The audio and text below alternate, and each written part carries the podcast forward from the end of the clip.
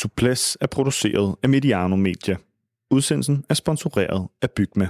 Her finder du altid det nyeste udvalg af sikkerhedssko fra Airtox. Bygma ikke for amatører.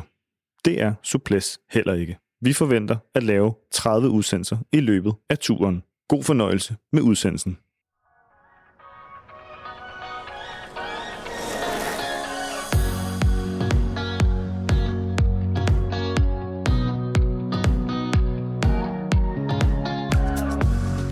sjette etape i Tour de France tyve treogtyve er netop kørt, og det blev med en uh, uforglemmelig oprejsning uh, til Tadej Pogacar. Et slovensk comeback, der mindede os om, at der er langt til Paris, og at intet altså er afgjort endnu. Nogen troede måske, at vi i dag skulle se Jonas Vingegaard understrege det, som vi så i går, at han er den stærkeste rytter, men uh, Tadej Pogacar vandt på Cambask. Jonas Vingegaard kom i gult. Den forsvarende turvinder fra Danmark overtager trøjen fra australske Jai Hindley. Men øh, spørgsmålet er, om en vis slovener kommer til at, at hive og slide og vriste den der gule førertrøje fra Vingegaard igen. For sikke en etape, som vi fik igen. Mit navn er Adam Møller Gomar, og du lytter til Souplesse. Og til at dissekere den her sjette etape, der har vi Souplesses stærke turhold på plads i studiet. Lars Mikkelsen og Per Bausager, i dag flankeret af journalist, freelance på Ekstrabladet, Rasmus Nowak Franklin, der også har øhm, cykel, øh, eller podcasten Cykelsnak. Velkommen til dig, Rasmus. Det er jo første gang. Jo, tak. Mange tak. Det er en fornøjelse for at være her. Rasmus, det er skønt, at du er klar på at øh, slå et smut forbi Souplesse-studiet. Det er en meget god etape, du har ramt for det første besøg. Ja, det må man sige. Jeg sad jo i går og gnidede mig selv i hænderne derhjemme og tænkte, ej, nu kommer jeg ind til en afgjort tur, når jeg skal ind og, og debutere her i studiet, og så men sandt om ikke det hele det... Det åbnede sig i dag. Ja, en afgjort tur var vi nogen, der måske troede efter første store Pyrenæslag. Per, hvis jeg lige skal give dig et sådan helt let og blødt spørgsmål til at starte med. Hvem er den store Tour de France-favorit nu, efter de her to store slag i Pyrenæerne? Øh, jeg synes ikke, der er nogen stor Tour de France-favorit efter etappen i dag. Det synes jeg, der var efter etappen i går, men øh, der formodede Tadej Pogacar altså og... Øh, og øh, genvinde sin øh, medfavoritrolle øh, med en øh, formidabel afslutning øh, op til mål. Så øh, ja, i mine øjne, der, der står det næsten lige, og den overvægt, jeg vil give Vingegaard, den vil jeg give ham på grund af hans hold. Øh, og øh, der er Pogacar jo tydeligvis lidt tynd i manchetterne i forhold til Jumbo-Visma. Ja, det må man sige. Det så vildt ud, da de sad, øh, hvad var det, tre fra Jumbo, og så... Og så Hindley og Pogacar, da de rykkede fri der, ikke? Og Rasmus Jumbo-Vismas taktik sad vel lige i skabet, bortset fra lige det, det sidste kapitel i den her fortælling. Det er jo det der med, hvem der er, der får lov til at skrive historien, ikke? Og det er jo sejrherren, fordi det ender med, at Jumbo-Visma måske ikke ser øh, så gode ud på den måde. De ender med at, at slide øh, ja, holdet og, og Jonas Vingegaard op jo. Så han på sidste stigning jo har, har kørt sig selv så meget ud, at, at Pogacar han jo kan slå kontra på ham. Men det er jo, det er jo sådan, cykelløb er. Og altså, de gjorde jo alt rigtigt ud for de forudsætninger, de troede, de havde med, at, at Pogacar var slagen. Men altså, nu står de i den her situation, og, og det må de jo så tage med videre herfra. Lars, vi har fået et, et spørgsmål fra en, en lytter, der, der, der, ja, der er med her og kigger med på turen helt ned fra det italienske. Det er fra Charlotte, og hun, hun spørger nu, når jeg, jeg kom til at tænke på det, da vi fik spørgsmålet stort set på samme tid med, at vi så Mathias Skjelmose øh, have problemer og ligesom skulle finde ind i sig selv og, og gøre, hvad man nu gør der, når, man, når den ligesom knækker for en. Hun skriver, hej til, til alle. Jeg nyder jeres podcast med de fine analyser efter dagens etape og optakt til næste dag. Og nu er der jo tidligere professionelle ryttere med i panelet. Hvilke tanker kører igennem hovedet, når man er ved at nå det punkt, hvor benene ikke vil mere? Har man et, et mantra, der får en til at træde videre, eller hvad gør man med venlig hilsen, Charlotte? Ja, men øh, tak for spørgsmålet, og øh, jeg vil sige... Det afhænger lidt af, hvilken situation man sidder i, fordi øh, har man en, en, en, en rolle helt fremme, som er nødvendig for eksempelvis en kaptajn, så er det klart, så dræber man sig selv endnu mere, end, end hvis man sidder i gruppetoen og, øh, og skal inden for tidsgrænsen. Men, men øh, man kan sige sådan helt øh, overordnet, så øh, det, de, de mennesker, og det har Charlotte måske også selv prøvet, øh, som har kørt i bjerge, måske ikke lige i Pyrenæerne, men i bjerge generelt, så, så, så forstår jeg godt spørgsmålet, fordi det kan jo være både ulideligt og, og, og svært at, at forestille sig, hvordan man kommer hele vejen til toppen eksempelvis. Og øh, der vil jeg så sige, at den sammenligning er, øh, er svær at lave, fordi at de her ryttere, som kører Tour de France, har jo igennem et ti år, måske endda femten til tyve år, haft øh, en akkumuleret træning, som, som bare ligesom sætter dem i en anden liga. Øh, jeg ved ikke, om det er svar nok på, på spørgsmålet. Jo, det, det tænker jeg da, det er. Det er, det er, selvfølgelig, det er selvfølgelig svært, tror jeg, for en sådan cykelmotionist eller en amatør, det der med at sætte sig ind i, at der, der kan man jo altid bare sige, okay, nu kører jeg til den nærmeste bager og tager et, et stop, eller, eller siger, jeg, jeg tror, jeg slår, slår rundt her, og så kører vi hjem af i stedet for, ikke? Altså dem her, de ved, der er lige et bjerg mere, efter man er blevet sat på det næste sidste, eller der er lige fem kilometer til toppen her, og sekunderne tikker, og dem der foran mig, de kører så meget videre, og så videre, ikke? Altså på den måde får man også bare understreget, at cykel, altså cykelsport er, foregår i, i benene og er fysik, men der foregår også rigtig meget i hovedet. Det gør der helt sikkert, altså, og, og, om, om det er, øh, kan man sige, igen, motionscykling, øh, eller, eller det er i det her tilfælde, øh, hvor vi har kigget på en etapedag, øh, der afgøres mellem verdens øh, bedste cykelrytter, så er det i sidste ende, så er det hovedet, der afgør det.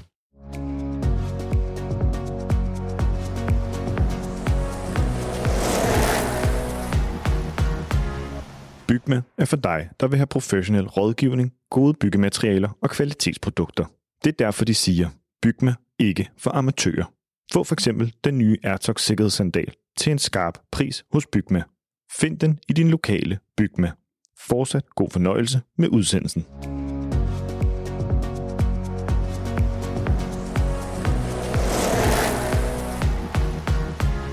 Ja, partner på Souplesse er jo altså, som du måske efterhånden ved, Bygma. Det er ikke for amatører, siger de, og det var cykelløbet her altså heller ikke i dag. Lars, dagens detalje, den står du for, lad os få den.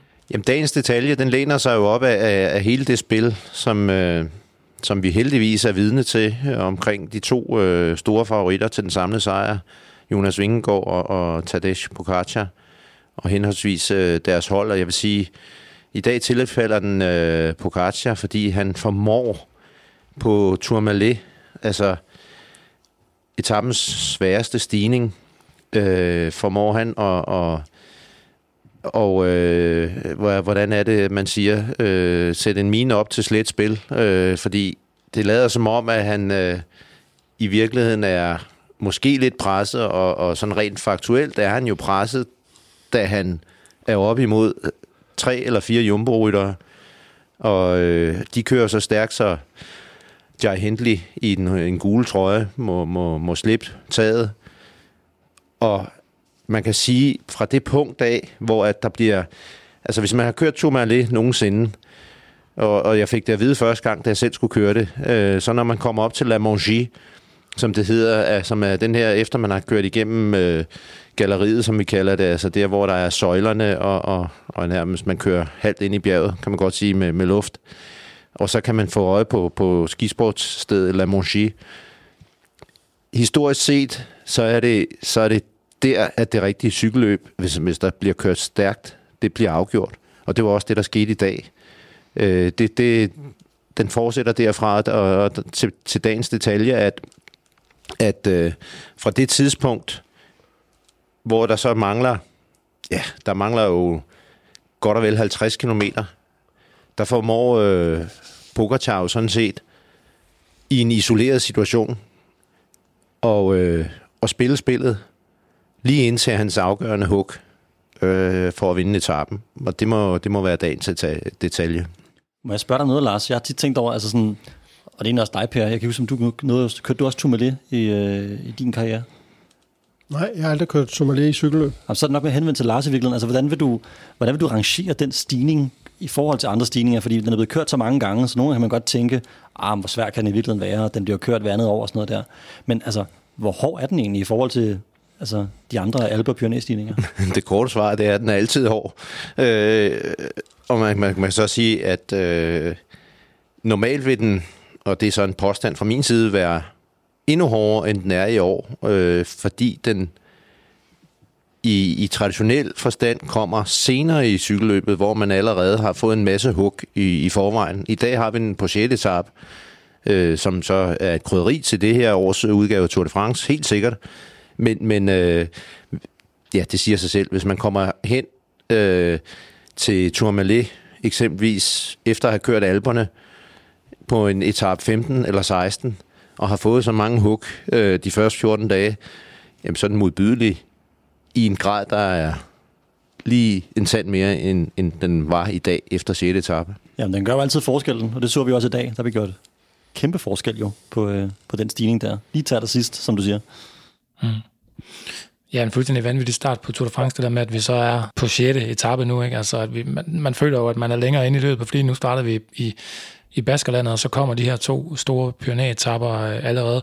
På den måde, Pogacar svarer tilbage på i dag, så er vi vel tilbage til, at, øh, at løbsarrangører A S O er, er ret godt tilfredse med, at vi nu har fået den her eksplosive start på, på turen, øh, Per, i forhold til, havde Vingegaard nu gjort, som han gjorde i går, og altså og punkterede det hele lidt, så har vi måske stået med, med lidt et andet slag forud de næste to uger.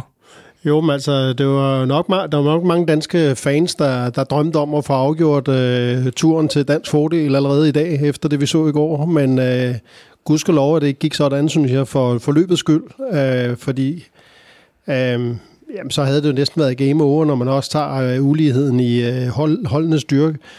Så øh, det var en gave til løbet, at øh, Tadej Pogacar, han øh, kunne vinde øh, slaget, og, og jeg synes også øh, en gave til cyklingen at se øh, i levende live, hvorfor det er, at Tadej Pogacar, han er den legende, han er, at han kan øh, verdens stærkeste cykelhold. De folder øh, længere en plan, de eksekverer den til perfektion, de er i den grad i overtal, og alligevel udmanøvrerer han dem og vinder tid tilbage. Det er jo, det er jo en formidabel præstation, og øh, som til fuld viser, hvilken stor mester han er, og som også til fuld viser, hvorfor det er, at selv efter i går, at øh, Jumbo-Vismas sportsdirektør, og for den sags skyld Jonas Vingegaard selv, de er jo meget øh, konservative i forhold til at glæde sig for meget, fordi de siger, at Pogacar skal man altid passe på lige meget, hvad der sker. Jeg vil også sige, altså, jeg tror, det er vel sjældent, at der er så mange. Altså, nu sad vi ude og så etappen også tre, og vi, vi, vi jublede jo faktisk lidt. Altså, jubel er måske et stort ord, men vi var begejstrede, da Pogacar kører fra Vingegaard, fordi selvom man sidder her med sit rødbedefarvede pas, så er det jo bare stort. Det kan også jo løbet tilbage. Det kan løbet tilbage, og man kan jo ikke andet end respektere, at han kan rejse sig igen efter den dag i går. Det var jo, altså, jeg ved ikke, hvor mange derude, men jeg tør ved på, at det er rekord i dag i Danmark på, hvor mange der jublede, da en dansk bjergrytter besat af en udenlandsk øh, konkurrent, fordi det var, det var stort. Det var kæmpestort. Ja, det var det. Pogacar siger i, i, i sit vinderinterview efterfølgende, at da Jumbo-Visma begyndte at trække på, øh, på Tourmalet, der tænkte jeg bare, hvis det, hvis det samme sker som i går, så kan vi lige så godt pakke vores tasker og tage hjem. Og det kunne man altså se malet i hans øjne. Det havde han ikke Det havde han ikke tænkt sig at lade ske. Og så det skuespil her, som du er lidt inde på, uh, Lars, i, i dagens detalje, ikke? Og ligger der og kigger, kigger lidt tilbage, og er der, er der nogen, der er på vej op til os med den uh, fart, de der to, de skyder der til sidst? Det var der altså ikke, men uh, det var så, fordi han sad og planlagde det sidste hug her, der jo så blev, uh, blev afgørende. Så, så altså, ja, en, en overraskende udvikling, og nu femogtyve sekunder fra Vingegaard uh, i gult og ned til Pogacar. Uh, hvilke perspektiver åbner uh, sådan dagens udvikling for, for resten af af turen? Jamen altså, man kan jo sige, at vi har jo stadigvæk øh, en, en meget spændende dyst, ikke kun de to kaptajner imellem, men egentlig også holdene imellem. Øhm, og og vi, vi har været inde på det i de tidligere podcast her, hvordan at vi forventede, at det ville rulle lidt frem og tilbage imellem holdene. Øh, heldigvis har kaptajnerne haft stort set gode ben hver dag.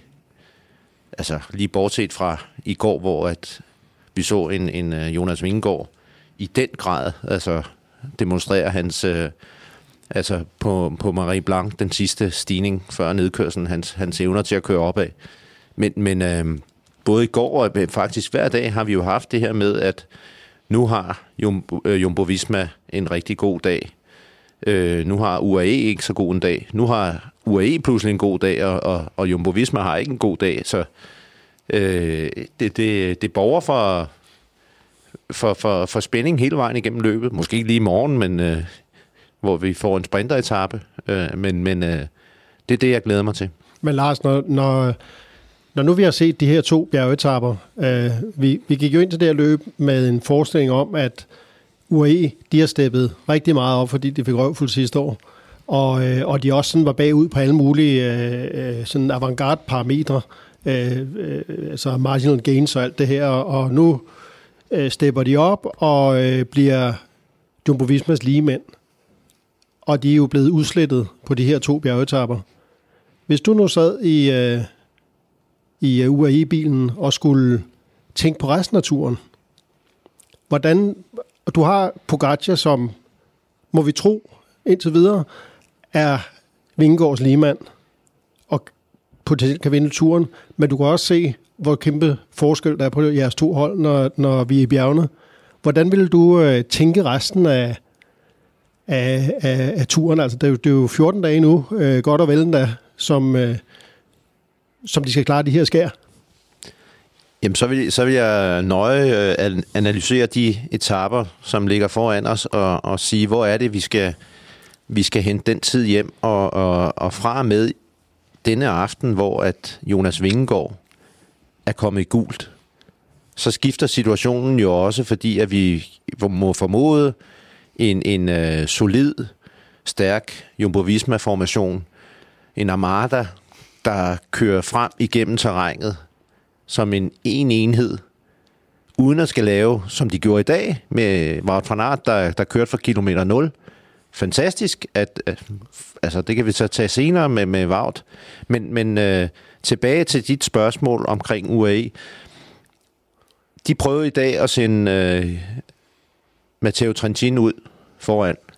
Det er den forkerte mand at sende ud. De bliver nødt til at tænke, hvis, hvis det var mig, så vil jeg sige, vi har tre bjergryttere her, som kan gøre en forskel i et eventuelt kup. Og det er jo selvfølgelig Adam Yates, som havde den gule førertrøje i starten af løbet. Det er Rafael Majka, og det er Felix Großschartner. Det er de folk, der skal ud som forposter og være en hjælp til en aktion, der for, kommer til at, at, at, at foregå, når Tadej Pogacar, han, han skal... prøve at få skovlen under Jonas. Vi vil så se Jonas sidde med på hjul. Men man kan vel også sige, at, at den strategi vil jo også være give mening, selvom det er Jumbo-Visma, der laver aktionen. Så, altså ligesom i dag, hvor Jonas så har øh, Van Aert, nu vil det også give mening for Pogacar at have en mand selvom, øh, derude, selvom det er Jumbo-Vismas aktion. Ja, jeg er enig, og det var det, de prøvede i dag, men som sagt, det er jo den forkerte mand, de havde med foran. Altså, Matteo Trentin er en, en fantastisk flot cykelrytter, og han kan mange ting, men, men øh, beviset var jo, at han var der ikke øh, sammen med Wout van Aert, som, som gjorde forskellen øh, for Jumbo-Visma i dag. Men, men det endte jo med, at de spillede den over i, i Pogacars hånd, ikke? Altså, at det endte jo med at blive en fordel for Pogacar, at Wout van Aert og Vingegaard kunne ligge og, og tro, at nu havde de krammet på ham, og så kunne han bare selv slå hullet de sidste to kilometer. To og et halvt, må det være. Ja, altså, altså Wout van Aert leverede i hvert fald øh, et fantastisk stykke arbejde, øh, førte nærmest i udbrud hele vejen op ad Tourmalet for at være sikker på at nå toppen. Tænk engang at sidde og kalkulere på det, ikke? Jo, men altså, vi så, vi så jo også, at, at Jumbo-Visma, der førte ned i feltet, fik ligesom kørt for stærkt, og så måtte de slække for at være sikker på, at, øh, at van Aert skulle overleve toppen.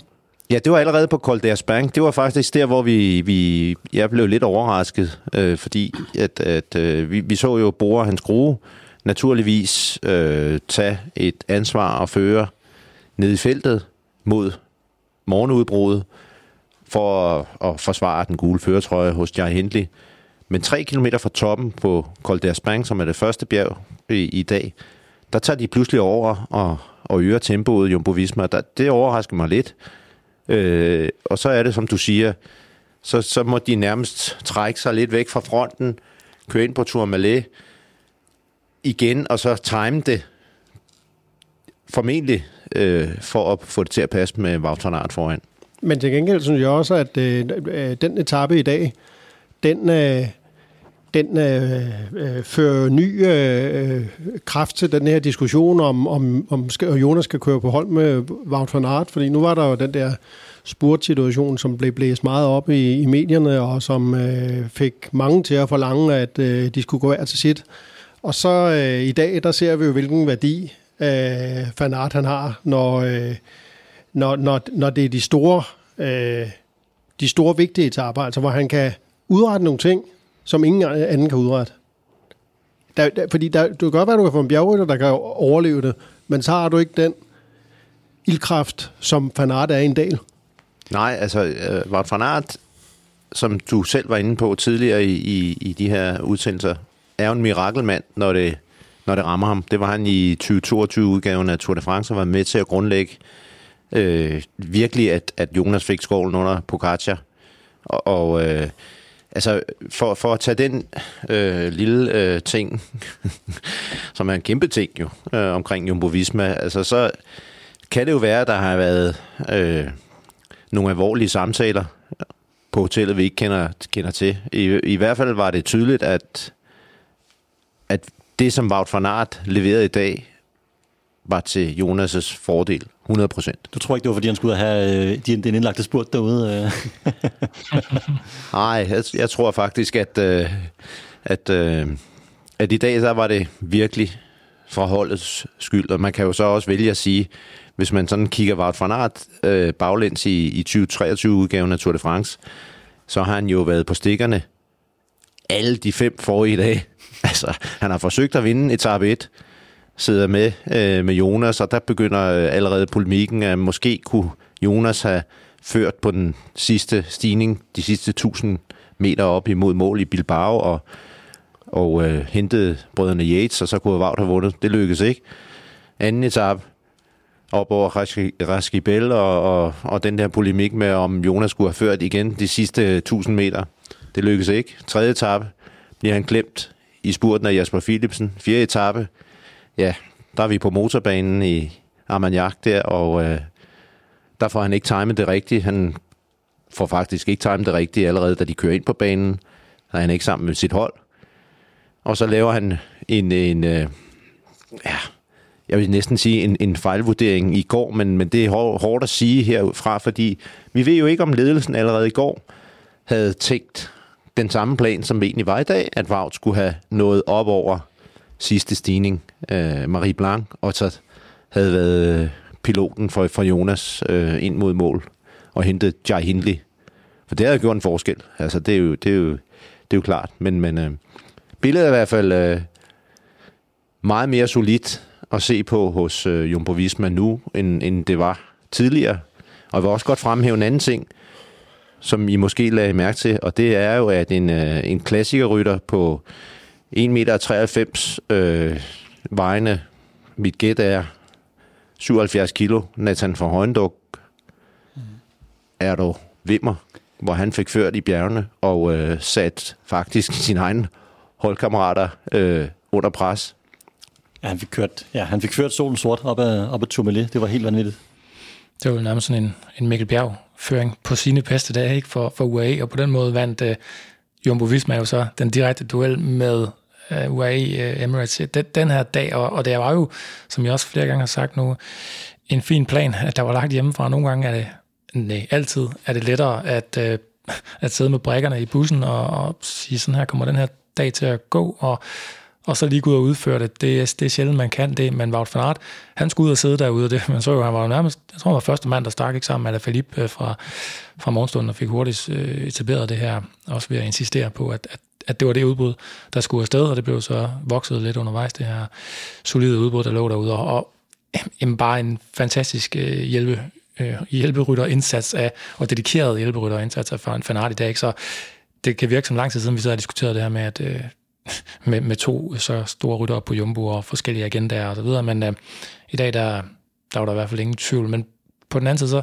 nu har jeg været lidt inde på det der, så, så slider han sig jo så øh, op der, og Sepp Kuss kommer med og begynder at, at decimere yderligere, og sidder jo så, som også ventet, fordi når Sepp Kuss har de her bjergben, jamen, så er han måske bare verdens bedste hjælperytter i bjergene, øh, og, og får det helt ned til, at det kun er de to, så skal de køre videre, ikke? Og der ser vi jo, jeg synes sidste år så vi jo mange, mange billeder af Pogacar siddende forrest, Jonas siddende fuldstændig på, øh, på hjulet ham og holdende sig til det. Og det billede, kan man sige, det, det var jo så vendt om nu, i forhold til, at det var Jonas Vingegaard, der trak øh, i hvert fald i lang tid, og næsten hele vejen op af sidste stigning, så vi en lidt overmodig Vingegaard der brændte lidt for meget, øh, for mange tændstikker, skulle han måske bare have sagt, okay, nu kører vi så to her, hvad, vil du lige tage en føring også? Altså, jeg vil sige, jeg synes jo, vi fik set en, hvad kan man sige, en ny, det nye næste kapitel her i uh, duellen øh, Pogacar-Vingegaard, som vi forhåbentlig kommer til at, at snakke om i mange år, ikke? Altså, at nu er det Pogacar, der er blevet udfordreren efter i går. Det er, det er, hvad hedder det, det er Vingegaard, der er mesteren. Og han har ligesom også taget det, altså, det er jo så spørgsmålet, hvad han gør efter i dag, fordi i dag følte jeg, han har taget på sig Vingegaard. Det er mig, der skal slås. Det er mig, der er ovenpå. Nu stikker jeg knuden ind. Øhm, om det var overmodighed, det er jo så straks et andet spørgsmål. Det, det, det var i hvert fald, de havde i hvert fald ikke kalkuleret rigtigt med Pogacar, kan man sige jo, øh, hos, i Jumbo-Visma-lejren. Ej, men jeg, jeg synes også, man er nødt til at sige, at øh, hele den her operation, som Jumbo-Visma har lavet fra morgenstunden, var jo en operation, der havde den hensigt at likvidere Pogacar, mens han var i knæ. Og øh, som følge deraf er Jonas jo nødt til at, at prøve at gøre det færdigt. Så han har jo ikke nogen vej udenom øh, at gøre det, han, han gjorde. Men det er jo tydeligt, at han også kørte med en selvtillid, som, øh, som vi ikke øh, har set øh, de tidligere år, men som vi jo har set øh, tidligere i det her år. Og øh, altså for mit vedkommende, selvom han tabte øh, sekunder i dag, så er det helt klart den Jonas Vingegaard øh, nogensinde, som jeg bedst har kunnet lide at se, fordi han kører altså cykelløb. Jeg synes også, det var meget fascinerende at se, at vi altid snakker om, at jamen, Vingegaard, han er måske bedre på de lange stigninger, og Pogacar, han kan lidt mere punchør-typen, der kan tage bonussekunder og slå hul over toppen. Men over de her to Pyrenæer-etapper har der været omvendt foretegn, at på den store etape med, de, med Tourmalet, der er det Pogacar, der er med at trække det længste strå, dog på en lidt kortere stigning, ganske vist til sidst. Men over i går, der er det jo Vingegaard, der er fuldstændig udmodståelig og kører Pogacar ud af hjulet på en måde, som ja, Pogacar sjovt nok prøvede at gøre, på, gøre på, på ham altid. Så det er jo virkelig, altså hvis vi skal snakke, male det her billede af Vingegaard og Pogacar mange år frem, så de her to dage i Pyrenæerne tror jeg kommer til at være, ja, i hvert fald herfra, hvor vi står nu, ret definerende for, jamen, hvad er det så, vi går ind i nu? Fordi de er, det, det er fascinerende at se, hvordan de her to bliver med at underholde os på, på nye måder og lægge nye facetter til deres, til deres kørsel. Ja, det er jo et ord som uh, den genopstandende Tadej Pogacar, som jeg var inde på til at, til at starte med, som sådan falder mig først ind, når man ser det, der foregik i dag, og I sagde også, uh, at det var det her stof, legender har gjort af, det, det han laver i dag. Uh, Tadej, Rasmus, var det, var det en legendarisk Tourmalet-etappe, den her? Jeg ved godt, det ikke den her mål på Tourmalet, men det, når Tourmalet indgår, så er det, så er det altid en Tourmalet-etappe. Altså jeg vil i hvert fald sige, fra et, hvad kan man sige, fra et dansk cykelfans perspektiv, eller hvad man skal sige, ikke? Der tror jeg, at den vil stå øh, hvad hedder det, relativt længe. Altså der er ingen tvivl om, at, at når jeg tænker Tourmalet, så tænker jeg jo to tusind ti og øh, Contador Schleck i duel op ad den, fordi det var ligesom det der, jeg var femten seksten år på det tidspunkt, ikke? Så det, den stod meget klart i min, i min, hvad hedder det, i min ungdom, men ja, der er ingen tvivl om, at, at når, måske kommer den her etape lidt i glemslen, fordi vi kommer til at have konklusionen længere hen i løbet på en anden etape, men det bliver helt klart en essentiel mellemregning i, når vi, skal, når vi formentlig skal skrive, øh, hvad hedder det, hvad hedder det den, den, lange, den lange bog om den her, det her Tour de France, når det er slut. Per, øh, prøv, prøv du lige at tage os tilbage til den femtende juli nitten niogtres, og en af de mest, ved jeg, du i hvert fald synes, episke passager af Tourmalet. Jamen, det er jo ikke alene en af de mest episke passager i Tourmalet. Det er vel måske den mest berømte etape i hele turhistorien, hvor øh, Eddy Merckx, verdens største cykelrytter, trådte ind på scenen. Hans første Tour de France, og han øh, førte godt nok allerede løbet, men på syttende etape til øh, fra Luchon til øh, øh, hvad hedder det Moranges, der kørte han øh, jo simpelthen øh, stak på øh, op mod toppen på Tourmalet og øh, erobrede et minut ned til, da han var nede i dalen, og så skulle de op af Aubisque, og da de kom op på toppen af Aubisque, der havde han otte minutter til til den næste, og øh, da han kom ned fra Aubisque, så var der fyrre kilometer i modvind på flad vej. Og øh, de sad en, øh, en otte-mandsgruppe og kørte på skift efter ham, og kunne ikke køre et sekund ind på ham, så han kom i mål otte minutter foran øh, nummer to, og efter et øh, et hundrede og fyrre kilometer soloudbrud. Ja, fantastisk fortælling om en af de mest berømte turetapper. Det er sådan, hvis jeg må sige, det er også noget, som der også skal kendetegne sådan de store etapper. Det er også det der med, at der er så mange, altså alle ryttere, der har kørt den pågældende etape, har en fortælling om, hvordan det var på den specifikke dag. Jeg var ude hos, øh, i forbindelse med noget fra Ekstrabladet, du har snakket med Mati Brichel her for et par dage siden, der kunne fortælle om, hvordan han oplevede den der øh, Tourmalet-etappe, hvad det syttende etape i to tusind ti, hvor, hvor Schleck vinder i, ja, i, i folk kan nok godt huske den duel med Contador der, hvor at Mattis oplevelse den etape, det var jo en helt anden målstreg, han havde. Det var jo, at Mathias skulle overleve de første to stigninger den, den dag. Jeg mener, det var Col de Marie-Blanque, de kørte i, som de så kørte i går jo, hvor Vingegaard satte Pogacar. Og så Col de Solor, mener jeg, der, øh, som så er Col de Toppen med Col de Solor, som efterfulgte dalstykket frem til Tourmalet. Det var ligesom Mathias målstreg, og han, altså, han fortalte mig, at han havde lidt og lidt og lå og kæmpede op af Col de Solor, og bjergryttere kom ned og hentede flasker og kørte forbi Mati igen, og han sad og blev pisseirriteret over, at, at, at det gjorde så ondt, og så slipper han feltet, altså få kilometer fra toppen, og hans målstreg, og så kommer der en forflok ind foran øh, hovedfeltet, der gør, at de lige sakner farten lidt, og Mati ser det og sætter i en spurt op mod toppen af Col de Solor, og får lige præcis bagdelen med op over, så han kan føre i. Ja, og det er jo derfra, hvor vores andres historie og den, eller oplevelse af den etape starter jo. Fordi så fører Mati hen mod Col de Tourmalet, og så begynder løjerne jo på den stigning, hvor Mati jo så er, er færdig, da de rammer Tourmalet og har gjort sit arbejde. Men det synes jeg bare interessant, det der med, at de store etaper, som den i dag, jeg er sikker på, at Van Højdonk har jo også en anden oplevelse af dagens etape, at han, kæft mand, jeg kørte godt, og jeg satte ham her, og ham her, og ham her op ad Tourmalet. Altså de her mange historier, der kan tilføjes som sådan en stor etape, synes jeg er dybt fascinerende. Men det er også de, de rigtig store bjergetapper, som den i dag, foregår jo nogle episke landskaber. Og der er altid et eller andet, man tager med sig. Man kan jo ikke, om man, om man tog turen på sin øh, egen cykel, eller om man gik den til fods, er der jo altid nogle store indtryk, man vil tage med sig fra, fra sådan steder, som, øh, som der, hvor de har været i dag. Ja, fuldstændig. Det må man sige, ja. Der er masser, der var virkelig mange indtryk og mange billeder, jeg tror, man sådan vil kunne komme til at huske fra dagen til etape også. Og ja, hvis man sådan skal samle lidt op på det, der var jo et øh, skift øh, i forhold til indehaver af bjergtrøjen, Nelson Paulus. Ja, han var i angreb igen, og nu ved vi jo så i hvert fald, at han skal ikke køre klassement, men nu er det øh, fuldstændig dedikeret mål for ham at vinde den her bjergtrøje, og røg op på øh, seksogtredive point og overtog øh, fra øh, Felix Galda, der lige havde snuppede den øh, Jonas Grægaard også med i udbruddet. Han kommer i mål nummer treogtredive i, øh, i sidste ende, og, øh, og det er jo altså før Mathias Skjelmose, ja. Der kommer ind, øh, hvad bliver det, to minutter efter Grægaard faktisk, øh, syv seksoghalvtreds taber Mathias Skjelmose i, i dag. Øh, hvad, øh, hvad siger I? Ja, hvilke ord skal vi, skal vi sætte på, på det, det fald, vi så her fra Skjelmose i dag? Nedsmeltning.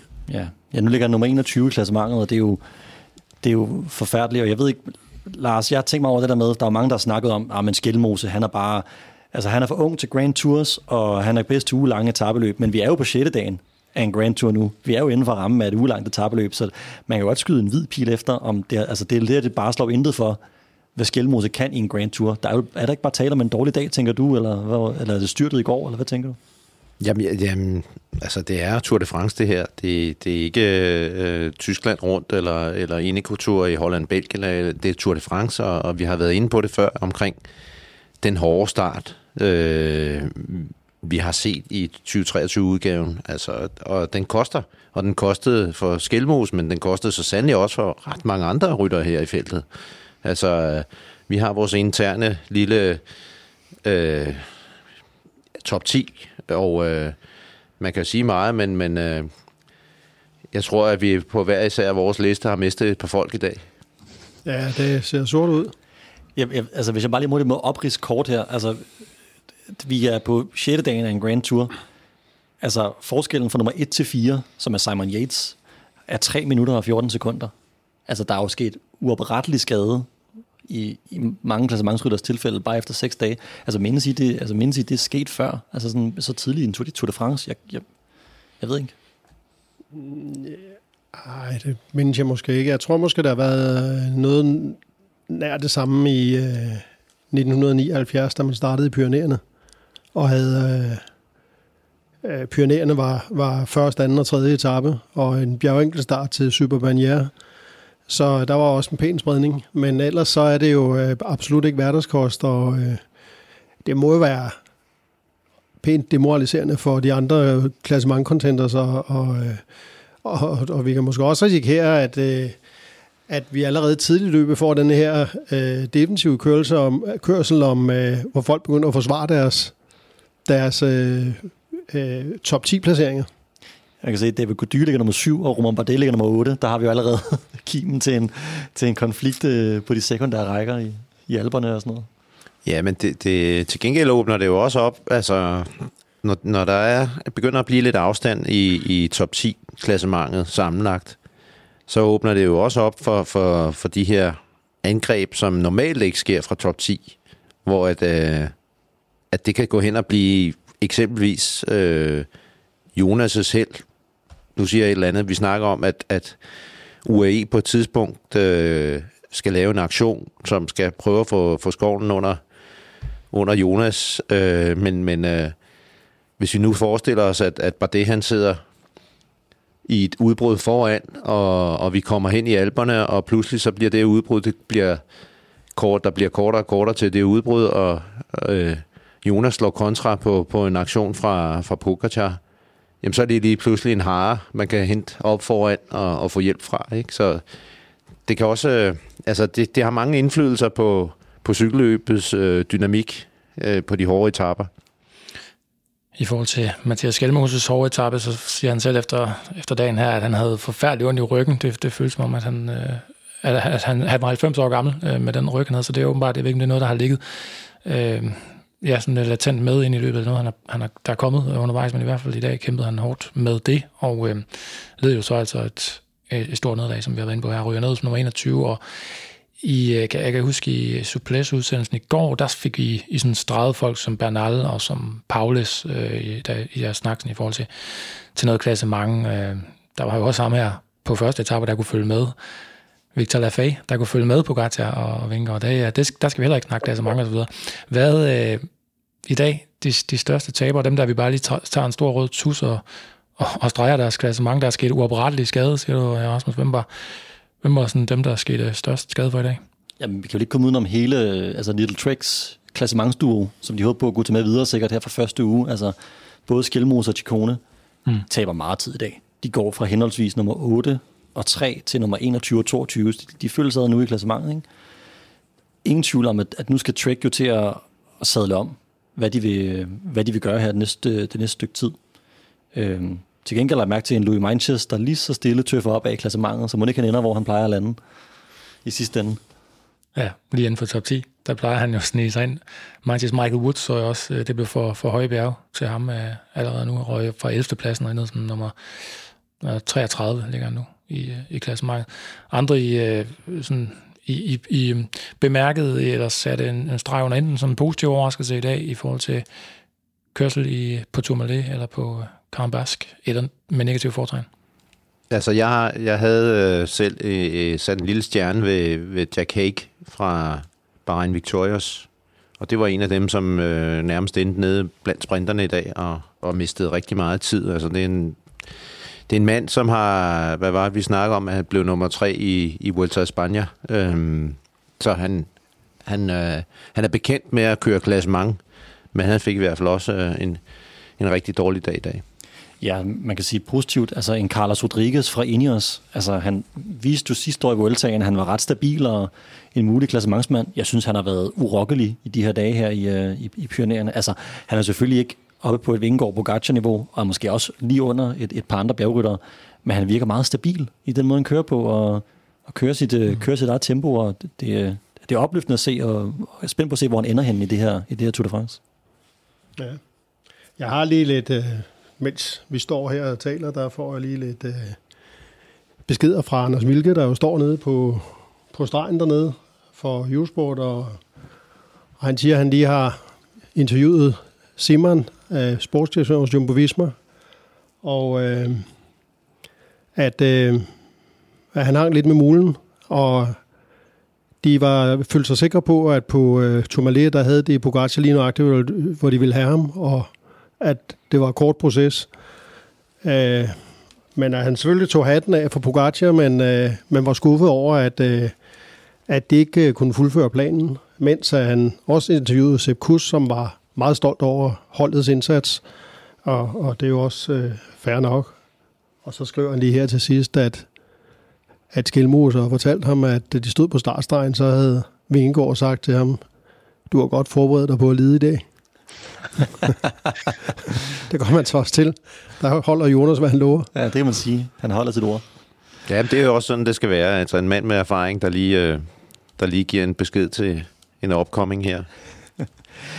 Apropos, ja. øh, apropos positive overraskelser, vil jeg så bare lige fremhæve øh, altså Uno X-holdet i dag. Der er for to mand med i morgenudbruddet, altså Tobias Halland Johannessen og, og Jonas Grægaard. Altså, ja, det var flot. Jonas Grægaard først og fremmest hænger på ret længe. Altså Alaphilippe ja. bliver sat for morgenudbruddet, før Grægaard gør.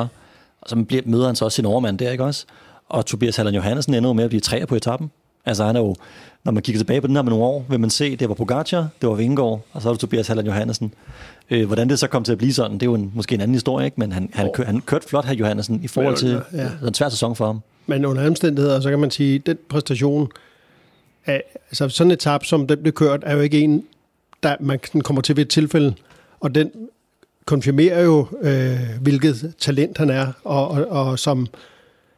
Altså han har givet store løfter, og så har det ligesom lavet vente. Han har stået lidt og, og, og ikke rigtig brudt igennem, men, men jeg vil næsten godt kalde det her resultat i dag for et, et gennembrud for ham. Han var også først over Tourmalet, øh, værd at bemærke jo. Ja. Øh, hvad, det, hvad, det, hvad hedder den? Souvenir Jacques Gaudet? Var det, du sagde, Lars? Ja, ja, og, og øh, vi må sige, at øh, det var endnu en, en, en spurt til en bjergtop med, med albuerne ud til siden, siden der, der, og der viste han igen noget... noget øh, skandinavisk øh, vikingkultur, ligesom vi så øh, på Reskibel med, med Jonas Vingegaard. Men, men øh, enig, altså flot af, af, ja, jo, af, af Jonas Grægaard, som jo er tredje manden, da de kører, og fra morgenstunden, altså Wout van Aert ligger for land, eller Philippe er helt oppe i pedalerne, så er det Jonas jo, der lukker. Så Jonas var også helt sikkert, øh, Jonas Grægaard, altså motiveret for, for det her, og øh, jeg Jeg, jeg er næsten overbevist om, at, at Jonas er en, en, en Jonas Grægaard er en, en rytter, der skal øh, opsøge de muligheder, ligesom han gjorde fra etape et med, med, med bjergpoint. Øh, men tilbage til Johannessen, øh, det er jo hans terræn om noget, det her. Så det er jo rigtig godt tænkt at få sendt ham ud og få rettet lidt op på det, der er sket, fordi jeg tror, han... Nu siger jeg, lå nummer femogtres sammenlagt, og nu ligger han nummer tredive, og ja, enogtredive ligger han, kan se. Og det er stadigvæk enogtyve minutter efter, så bevares der er lang vej til fronten, men jeg tror ikke, vi har set det sidste til Johannessen. Okay, så tror jeg, han kan lave et slingshot og få sig selv frem i klassementet måske? Jamen, jeg, han er jo ikke som sådan farlig, men, men øh, altså, når terrænet er rigtigt, vi får ham ikke se i morgen, det er ikke det, jeg snakker om. Altså, som, som slingshot og, og, og som tidsrøver i klassementet. Nej. Han er nummer enogtredive, Tobias Halland Johannessen, i klassementet, men til gengæld jo, fik han jo en masse bjergpoint derude, netop som vi siger, der har han ved at køre lidt galt, eller køre, køre ind i, i Guedato, og blev lidt, lidt hisse på ham her, ikke? Og er fire i den der bjergkonkurrence, hvor Guedato, Johannessen, Felix Gall, Nelson Paulus jo i hvert fald sådan, kunne være gode bud på nogen, der, der, der kan komme til at køre efter dem, når vi igen rammer nogle bjerg og noget med, med nogle bjergpoint at jagte. Det er ikke i morgen, der er det, der er det enkelt at gå efter, så det, det, den er lidt underordnet der, men ellers en En øh, ja, ny top ti, vil jeg sige. Jai Hindley er også inde på det her med, at han, ja, han tog nogle tæsk i dag, og, og de, kørte, de andre kørte simpelthen bare for stærkt for ham, øh, og er nede, øh, nede på tredjepladsen nu, ikke? en fireogtredive efter, så det hedder Vingegaard, øh, og femogtyve sekunder ned til Pogacar, og så en fireogtredive Hindley. Så er det Simon Yates, Carlos Rodriguez, Adam Yates, David Gaudu og Romain Bardet, og så Tom Pidcock og Sepp Kuss, som de sidste i top, øh, top ti. Æh, ellers noget omkring øh, dagens etape Vingegaard, øh, så jeg også lige i interview nu her, var bare var ude at sige der med, jamen øh, vi vil gerne prøve øh, Pogacar af igen, og ja, jeg går ud fra, han havde det åbenbart, han havde det åbenbart lidt bedre, end han havde i går, så øh, han virker ikke så skuffet, sådan, i, i hvert fald er han god til at holde facaden, men det kan man ligesom høre, at teammanagement på Jumbo-Visma, det er, det er de. Han har også trøjen jo, så der er ikke nogen grund til at tude lige frem. Øhm, og, øh, og måske, øh, hvem ved, altså jeg kender ikke Jonas øh, personligt, men, men han synes måske også, det er fedt, at, øh, at løbet det sådan er dynamisk og, og går frem og tilbage, og jeg stod lige og tænkte på, at, øh, at den måde det her, det begyndte at udvikle sig på, det ligner lidt øh, et, et, et andet stort slag i nitten treoghalvfjerds. Vi talte om i går, at det var det år, hvor Luis Ocaña i Mærks fravær vandt turen. Der duellerede han jo hele løbet med øh, en anden øh, gigantisk øh, bjergrytter, spansk bjergrytter, José Manuel Fuente. Og øh, de skiftedes jo til at knock out hinanden øh, hver dag, og, og helt ned til at knock out hinanden på hvert bjerg. Og så øh, var det den anden øh, på det næste bjerg. Og øh, øh, det giver nogle, øh, nogle øh, øh, tanker i forhold til det, der vil ske nu. Fordi dengang, der havde arrangørerne nemlig også tilrettelagt ruten efter, øh, at det kunne blive et, øh, et sådan decideret bjergslag mellem to store bjergrytter, ligesom A S O de har valgt at gøre det i år, øh, øh, går jeg ud fra af hensyn til, øh, til de her to profiler. Og når man ser på, ikke bare på resultaten, men man ser på fra det tidspunkt, hvor, hvor øh, Jumbo-Visma de lavede hammeren falde, øh, og, og Jonas angriber på Tourmalet. Altså var det to komma fem kilometer fra toppen eller sådan noget? De, de kører altså to minutter knap og nap fra, fra Hindley og, og de andre favoritter. Det er jo fuldstændig vanvittigt, og det viser jo, at alle andre er fuldstændig statister, når de åbner for gassen. Ja. Ja, det tegner vildt til at blive en, altså en, en, en stor duel, ikke også? Altså, de bedste cykelløb er jo dem, der, der skal være uforudsigelighed i et cykelløb. Vi skal ikke vide, hvordan det ender. Og hvis, hvad kan man sige, hvis drejebomler skal ramme et par gange undervejs, så er det kun en bonus. Og altså, allerede nu har vi jo fået, altså fra de første to etaper, hvor vi tænkte, Pogacar er der, han er der, og det er ham, der har, øh, han begyndte at skovle bonussekunder ind, og der var tegningerne til, nu skal han, nu er, nu er det Pogacar tilbage. Så i går havde vi en helt anden handling, og nu er vi tilbage ved Pogacar er på bagkant nu, og heldigvis, fordi Pogacar på bagkant er jo kun et, en gave til et cykelløb. Vi, det, det, vi aner ikke, hvad vi går ind til. Men, altså. Men jeg synes også, altså hvis nu man var Pogacar, tænker jeg, at jeg må være lidt bekymret, fordi det der meltdown, han havde i går, hvor han, altså han, han, han nedsmelter de sidste fem hundrede meter og taber rigtig meget tid, minder jo lidt om Granon. Ja. Altså det der med, at han egentlig ser godt ud, og han har en plan, han vil angribe, og har brugt sit hold, og så lige pludselig, når det gælder, så finder han sig selv uden ben, sådan, altså, fra det ene øjeblik til det andet næsten, og det, det, det må der vække sådan lidt bekymring hos ham, hvornår, altså må du sidde og tænke på, hvornår kan det ske igen? Ja, men, men, men øh, tilbage til dagens detalje, altså pokerfjæs, ikke? Altså, prøv lige at tænke over, hvor meget pokerfjæsen lavede også bare på sidste bjerg i dag. Når man sad og betragtede ham, kiggede ham lidt i hovedet, så tænkte, ah, og vi sad og snakkede om, hvornår er det, at Jonas han laver sin anden acceleration? Og pludselig så var det pokerfjæset, så vendte om jo. Altså. Du havde jo været inde og sætte streg på fjernsynet, hvor det var, han skulle køre ind. Og ja, så, så kom uh, Pogacar i forkøbet. Så kom vi til det punkt, og så lå Vingegaard øh, ti sekunder efter Pogacar, da de nåede øh, Lars' øh, målstreg der. Det er jo, altså ja, det er jo helt fantastisk. Altså, men jeg synes, det er en god pointe, Per, det der med, fordi Vingegaard er jo ikke kendt for at gå ned. Nej. Hvorimod, altså igen, i dag, ikke set det endnu, i, hvert fald. I dag gik han jo ikke ned. Altså, nej, nej. Pogacar kan jo ikke nøjes med de der små. Øh, fordi, fordi hvis Pogacar får en til dag, hvor han knækker, så koster det jo turen. Altså det er jo evidently. Altså, det, ja, det, det, det, det kommer det, an på, hvor langt på målstregen han knækker. Det er sandt, men Vingegaard skal jo ikke bruge mange meter, før han kan hente et minut på ham nærmest. Nej. Og det er spændingen jo. Ja. Det er jo den spænding, som vi alle sammen ønsker at have i, i, i så stort et, et cykelløb som Tour de France. Altså fordi også historisk, hvis vi går tilbage, hvis ikke den spænding havde været der, om, om vi snakker om Miguel Indurain, eller øh, Tony Rominger, eller hvem det var. Altså, den spænding skulle være der, fordi ja, ellers så er det jo kedeligt at se på. Den er intakt, og, og nu var det jo kun nogle få dage, til vi skal til Puy de Dôme, og øh, det er jo i hvert fald en vingeårsstigning. Og øh, der venter jo et nyt stort slag. Jamen bare vent. Pokerfjæset, han vil være der. ja, ja. Pokerfjæset, Pogacar, ja. Det er niende etape til Puy de Dôme. Den glæder vi os allerede til. Der er lige et par sprinter øh, dage, måske. I hvert fald mulighed for det her, øh, herinde. Og det, altså, jeg er stadigvæk lidt begejstret over den her. Lidt op at køre over den her etape nu. Vi har også gået i studiet meget kort efter øh, altså det, den her duel, som I ridser op her. Ikke? Det, er, det, er netop bare, det var jo netop alt andet end forudsigeligt og kedeligt, det der skete her. Ikke? Og jeg tror, alle Øh, cykelinteresserede T V C'er røg op af sofaen og stolet, hvad de sad på, da, da Pogacar han satte sit øh, hug ind her, ikke? Og nu øh, har vi altså nu har vi et cykelløb. Det er, øh, ja, jeg synes næsten ikke, det er for, for store ord at sige det, det var, det var en episk, det, det har næsten været en episk start på det her års øh, Tour de France og en episk Tourmalet-etape her. Y- yderligere betragtninger omkring øh, den her dag? Jamen, det var et lille indskud, at Pogacar med sejren i dag, der er han den fjerde rytter i historien, der vinder ti etapper, før han er fyldt femogtyve. Og de andre, der var François Faber, Bernard Hinault og Marc Cavendish. Jeg kommer efter dig, Cavendish, som han siger.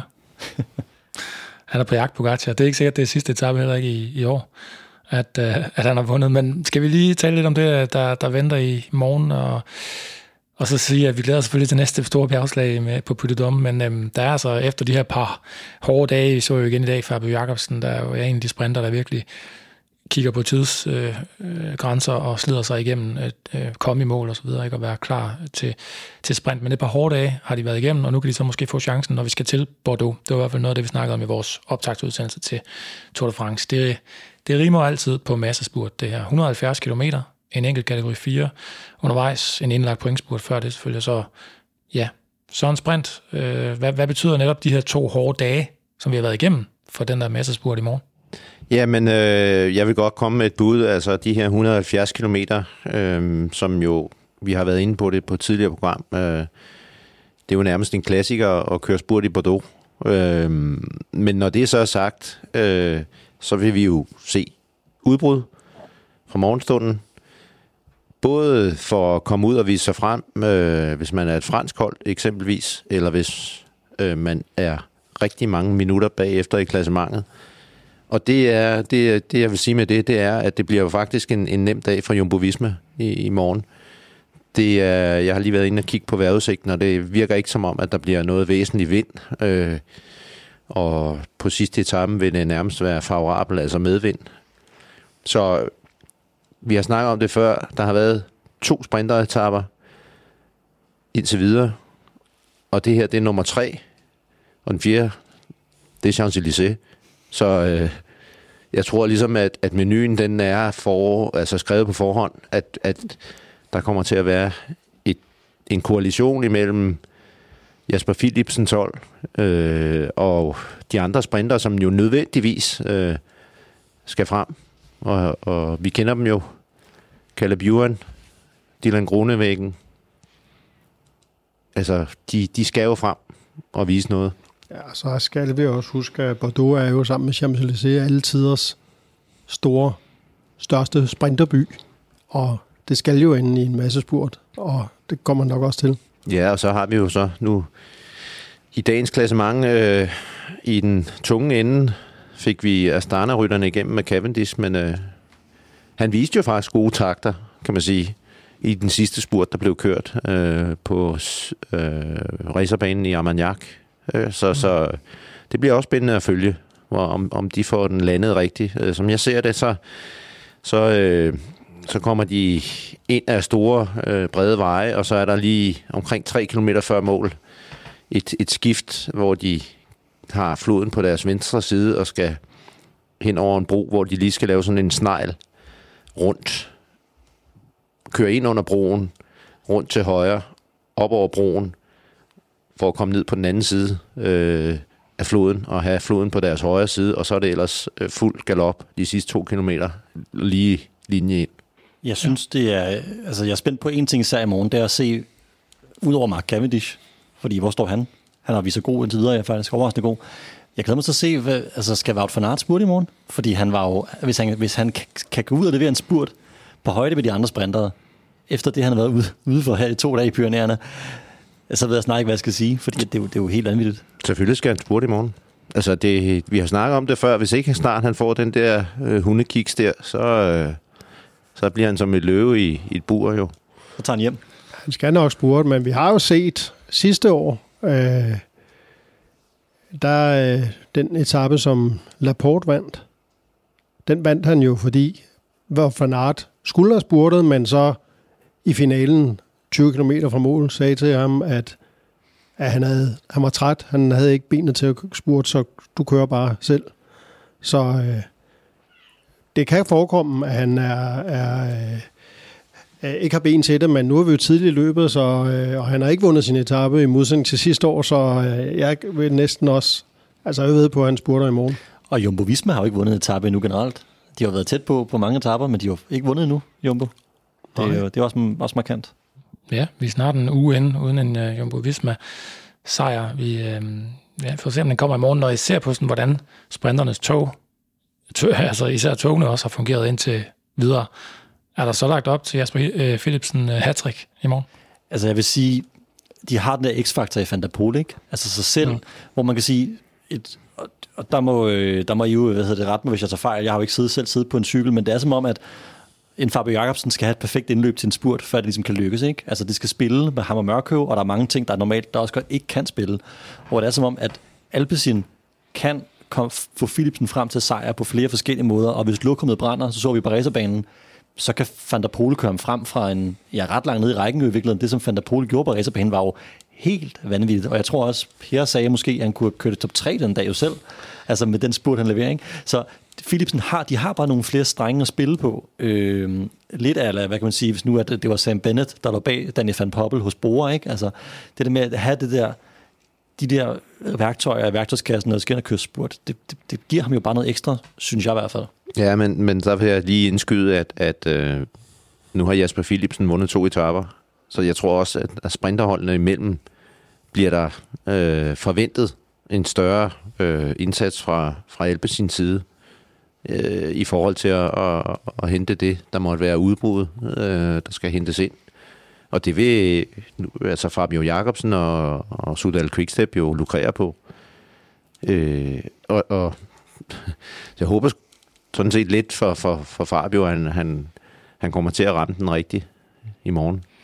Ja, han sagde jo Fabio Jakobsen efter den første sprint øh, i, til Bayonne på tredje etape, det der med, hvor det var der, hvor Van Aert måtte slippe trådet, og så øh, ikke kunne følge Philipsen alligevel, hvor han var ved at gå indenom, ikke? Der siger Fabio Jakobsen der med, altså kritiserede lidt det der, det der sving, den der kurve, der var i afslutningen af opløbet, og, og siger, at vi vil have bare en, en, en lige linje, straight line ned, ikke? Og det ser ud til, at han får i forhold til det opløb, der er i, i morgen i hvert fald, så ja, der er jo ikke nogen undskyldninger efterhånden mere for, for Mørkøv og Jakobsen og så videre, så nu skal Skyldningen kan jo være, at han er, han er jo skadet og, og tydeligvis uh, mærket af sin... Uh, han, er, han er for først mærket af styret, uh, og, og så har han jo måttet gå langt ud over sine grænser i to dage træk. Uh, både fordi han er den type rytter, han er, fordi han også har døjet med efterværende af styrtet, så, så jeg vil sige, at han stadigvæk har en, en lille undskyldning i reserve. Men det er vel også lidt Quickstep-hold i krise, ikke? Altså, de kan ikke vinde fra udbrudene. Alaphilippe har det ikke, det så vi jo i dag og i går. Og nu er der sprinter, han er stikket, og, og, og, og et såret dyr, ikke? Altså, det, er jo, det ser jo ikke godt ud for Quickstep i det her Tour de France umiddelbart. Nej, øh, så, så det er rigtig nok. Det er en motivation, en ekstra motivation, og, og måske desværre også et ekstra pres. Øh, men det kan man så sige, det er jo ikke nyt, der er pres på, når man kører på Quickstep-holdet og har Lefebvre som øh, holdmanager. Der er masser at øh, tale om igen i morgen, når de har været inde i Bordeaux og afgør det på stregen, og så må vi se, om, øh, ja, hvem der, der rammer den, om nogen kan øh, hamle op med Jasper Philipsen, eller det bliver et, et sprinter-hattrick øh, til øh, Belgieren. Vi er i hvert fald øh, nu kørt i mål efter den her øh, overraskende dag, vil jeg næsten sige overraskende afslutning i, øh, på den anden store etape i Pyrenæerne, og ja, vi triller over stregen på sjette etape af Tour de France tyve treogtyve. Vi er her igen med Souplesse efter syvende. Jeg vil bare øh, runde af nu og sige tusind tak selvfølgelig for i dag til jer i panelet, Per, Lars og Rasmus. Det var en fornøjelse. Altid. Det var, det var så let. Jeg kommer gerne igen. Det er jeg glad for at høre. Jamen, øh, skal vi ikke bare gøre det hele igen i morgen så, Rasmus? Det lyder godt. Det er en aftale. Aftale, det gør vi. Tak fordi du, øh, kære lytter, var med os her i dag. Vi er Souplesse. Vi kører hver dag under turen. Vi høres ved.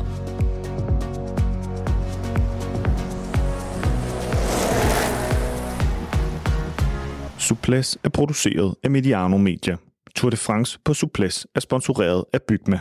Her finder du altid det nyeste udvalg af sikkerhedssko fra Airtox. Bygma, ikke for amatører. Hos Bygma har de ikke hvad som helst på hylderne. Bygma er for dig, der vil have professionel rådgivning, gode byggematerialer og kvalitetsprodukter. Du kan lige nu vinde en racercykel ved at tilmelde dig Bygmas nyhedsbrev. Find linket i podcastbeskrivelsen. Tak fordi du lyttede til Souplesse.